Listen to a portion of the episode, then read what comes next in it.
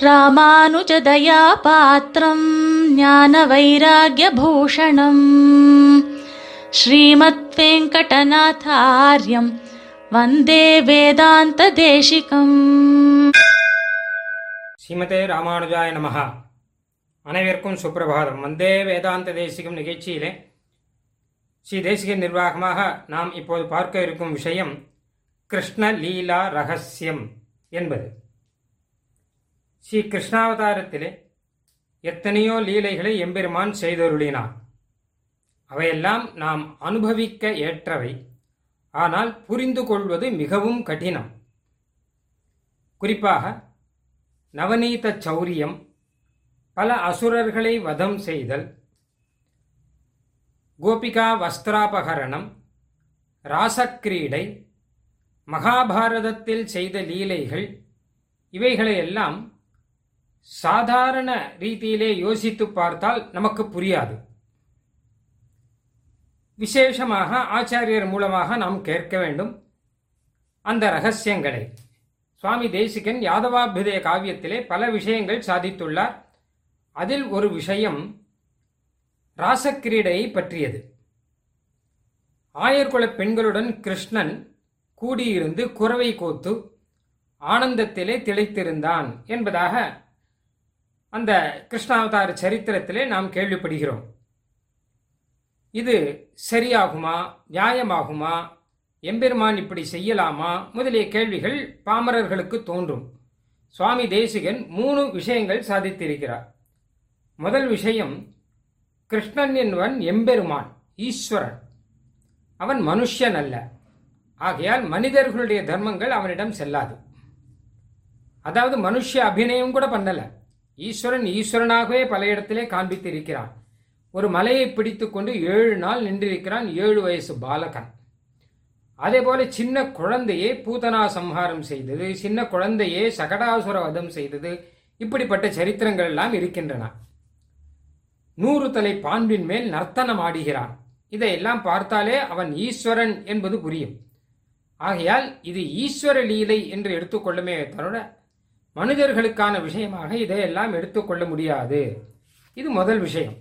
இதை யாதவா விதயத்திலே கடைசி ஸ்லோகத்திலே தேசிகன் சாதித்திருக்கிறார். நாரி திருஷ்டியா நியமித தியோ நாகநாதேஸ்வரத்வம் சம்போகே ச பிரவண மனசா சாஸ்வதம் பிரம்மச்சரியம் அத்தைகஸ்யாம் புரி நிவசதா சர்வலோகாதிகத்வம் நித்யாயந்தஸ்துரிதமதரன் துஸ்தராம் தஸ்ய மாயாம். ஸ்ரீ கிருஷ்ணாவதார லீலையை முழுவதுமாக பார்த்தால்தான் ஓரளவாவது நமக்கு புரியுமாம். ஓரளவு பார்த்தா புரியாது. மொத்தமாக திரும்பி திரும்பி பார்க்கணும். அவன் ஆயர்குல பெண்களுடன் சேர்ந்து குறவை கோத்தான் என்பது வாஸ்தவம். ஆனால் அவன்தான் நித்திய பிரம்மச்சாரியாக இருந்து நான் நித்திய பிரம்மச்சாரி என்று சொல்லி பரீட்சித்துக்கு உயிர் கொடுத்தவன். இந்த மாதிரி பல சரித்திரங்கள் எல்லாம் இருக்கின்றன. அதனால் முழுவதுமாக பார்த்தால் அவன் சர்வேஸ்வரன் என்பதை புரிந்து கொண்டால் நமக்கு ஓரளவு தெளிவு கிடைக்கும் என்று சாதிக்கிறார். இது முதல் விஷயம். ரெண்டாவது விஷயம் தேவ ரகசியம் என்று ஒன்று இருக்கு. எத்தனையோ பிறப்பில் எத்தனையோ ரகசியங்கள்லாம் இருக்கு. நமக்கு தெரியாது. அதுவும் கிருஷ்ணாவதாரத்தில் வசுதேவர் அவரும் ஒரு அவதாரம் தேவகிங்கிறவரும் ஒரு அவதாரம் அதுக்கப்புறம் நந்தகோபன் யசோதா இவர்கள் எல்லாமே அவதாரம். கிருஷ்ணனுக்கு முன்னாடி பிறந்தவர்கள் ஆறு குழந்தைகள் இருந்தா அவர்கள் எல்லாமே அவதாரம். இப்படி பார்த்தானா எல்லாருமே கிட்டத்தட்ட அவதாரம் மாதிரியாக வந்தவர்கள் இவர்கள்லாம். அதனால இதுல எத்தனையோ ரகசியங்கள் உள்ளுக்குள்ள இருந்துருக்கு அந்த ரீதியில பார்த்தோம்னா இந்த ஆயர்குல பெண்கள் எல்லாம் கூட தேவலோக ஸ்திரீகளுடைய அவதாரம் என்பதாக புராணங்கள் சொல்கின்றன. தேவலோக ஸ்திரீகள் எல்லாம் பொதுவாக அதுவும் அப்சர ஸ்திரீகள் இருக்கா இல்லையா? அவர்களுக்கெல்லாம் எப்பவுமே நல்ல ஆசைகள் உண்டு. அவர்கள் ஒரு சமயம் எம்பெருமானை பார்த்தபோது இந்த எம்பெருமான் நமக்கு பத்தியாக இருந்தால் எவ்வளோ நன்னா இருக்கும் என்று ஆசைப்பட்டார்கள். அதற்காக எம்பெருமானையே பூஜித்தார்கள். அப்போ அவர்களுடைய விருப்பம் நிறைவேறுவதற்காக பகவான் ஒரு அவதாரம் எடுத்தான். அந்த அவதாரத்திலே அந்த அப்சர ஸ்திரீகளும் ஆயுர்குல பெண்களாக வந்தார்கள். முதலான விஷயங்கள் எல்லாம் புராணத்திலே காண கிடைக்கின்றன. அதனால் இதெல்லாம் ஒரு அவதார விஷயம். இதை சுவாமி தேசிகன் வந்து பாஞ்சாலியை உதாரணமாக்கி சாதிக்கிறார். எப்படியானால் திரௌபதிங்கிறவள் ஒரு அவதார ஸ்திரீ. அதனால் தானே பஞ்சபதிகள் அவருக்கு இருந்தார் என்று நாம் கேள்விப்படுகிறோம். இதெல்லாம் மனுஷ தர்மமாக நாம் எடுத்துக்கொள்ளக்கூடாது இதை அதிப்பிரசங்கா அவதீரயந்தியாம் பிராச்சீனயா சம்யமிதோ நியத்யா முதலான இடங்களிலே சுவாமி தேசிகன் சாதித்திருக்கிறார். இது இரண்டாவது விஷயம். மூன்றாவது விஷயம் வேதாந்த விஷயம். அதாவது ஆயர்குல பெண்கள் அவர்கள் சரீர அளவிலே சரீர தொடர்பை கொண்டு கண்ணிடம் ஆசை வைத்தார்கள் அப்படிங்கிறது மட்டும்தான் நமக்கு தெரியும். ஆனால் ஆத்மாவையே கண்ணனிடம் ஒப்படைத்தார்கள் அப்படின்னு தான் பல இடத்துல இருக்கு. ஸ்ரீமத் பாகவதம் உட்பட. எப்பவுமே ஆத்மாவுக்கு பத்தி கணவன் யாருன்னா எம்பெருமான் தான். இந்த ஆத்மாக்கள் எல்லாருமே பெண்கள். எம்பெருமான் கணவன். அதனால்தான் ஆத்மா பகவான் கிட்ட ஈடுபட்டுருத்துன்னு வச்சுக்கோங்க. அப்போ சரீரங்கிறது ரெண்டாம் பட்சம்தான் எப்பவுமே ஆத்மா தானே பிரதானம். ஆத்மாவுக்காக தானே சரீரம் இருக்கு. சரீரத்துக்காக ஆத்மா அப்படிங்கிறது இல்லையோ இல்லையோ. ஆனால் லோகத்தில் நடக்கிற லௌகிக விவாகங்களில் சரீரம்ங்கிறது பிரதானமாக இருக்கு. ஆத்மாங்கிறது அப்பிரதானமாக இருக்கு. அது இல்லாமல் இருக்கும்போது தான் சாஸ்திரமெல்லாம் நமக்கு காமிச்சு கொடுக்கறது. அதுதான் விவாகங்கிறது பெரியோர்கள் நிச்சயம் பண்ணி இந்த ஆத்மாவுக்கும் அந்த ஆத்மாவுக்கும் விவாகம் பண்ணி சரீரம்ங்கிறது அந்த ஆத்ம விவாகத்துக்கான ஒரு உபகரணம். ஒரு இன்ஸ்ட்ருமெண்ட் அப்படின்னு தான் ஆகும். அந்த ரீதியிலே ஆயர்குல பெண்கள் தங்களுடைய ஆத்மாவை அந்த பரமாத்மாவான எம்பெருமாண்டம் சமர்ப்பித்தார்கள். அதனால தான் சரீரத்தில் என்ன நடக்கிறதுங்கிறது அவர்களுக்கு ரெண்டாம் பட்சம். கண்ணனை விட்டு பிரிந்து க்ஷணகாலம் கூட இருக்க முடியாது அவர்களாலே. எப்பவுமே கண்ணனுடைய நினைவிலே மூழ்கி கிடந்தார்கள்.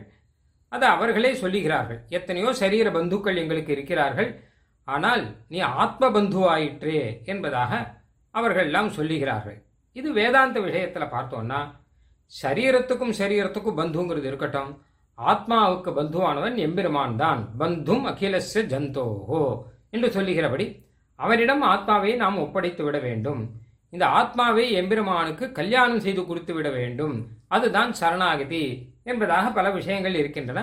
அந்த ரீதியிலே ஆயர்குல பெண்கள் ஆத்மாவை கண்ணிடம் ஒப்படைத்தார்கள்.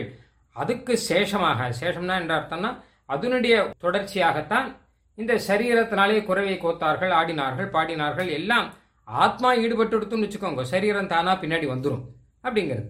வெறும் சரீரம் மாத்திரம் ஈடுபட்டு வச்சுக்கோங்க. ஆத்மாவுக்கும் ஆத்மாவுக்கும் சண்டை தான் நடக்கும். இதுதான் பல இடங்களில் நடந்துட்டுருக்கு. அப்படி இல்லாமல் கண்ணனிடம் ஈடுபட்டார்கள் அப்படிங்கிறது. இந்த விஷயத்தையும் சுவாமி தேசிகன் வந்து பல இடத்துல சாதிச்சிருக்கார். கிருஷ்ணன் பரமாத்மா அப்படிங்கிறபடினாலே இந்த ஜீவாத்மாவை அவனிடம் ஒப்படைத்தார்கள் என்பதாக. இந்த மாதிரியாக நவநீத சௌரியம் உட்பட பல இடங்களிலே கிருஷ்ணாவதாரத்தை நாம் சரியாக புரிந்து கொள்ள வேண்டுமானால் ஆச்சாரியர்கள் மூலமாக இதுபோல் எத்தனையோ ரகசியங்களை நாம் தெரிந்து கொள்ள வேண்டும் என்று சாதிக்கிறார் ஸ்ரீமதே நிகமாந்த மகாதேசிகாய நமஹ कवितार्किकसिंहाय कल्याणगुणशालिने श्रीमते वेङ्कटेशाय వేదాంత గురవే నమ.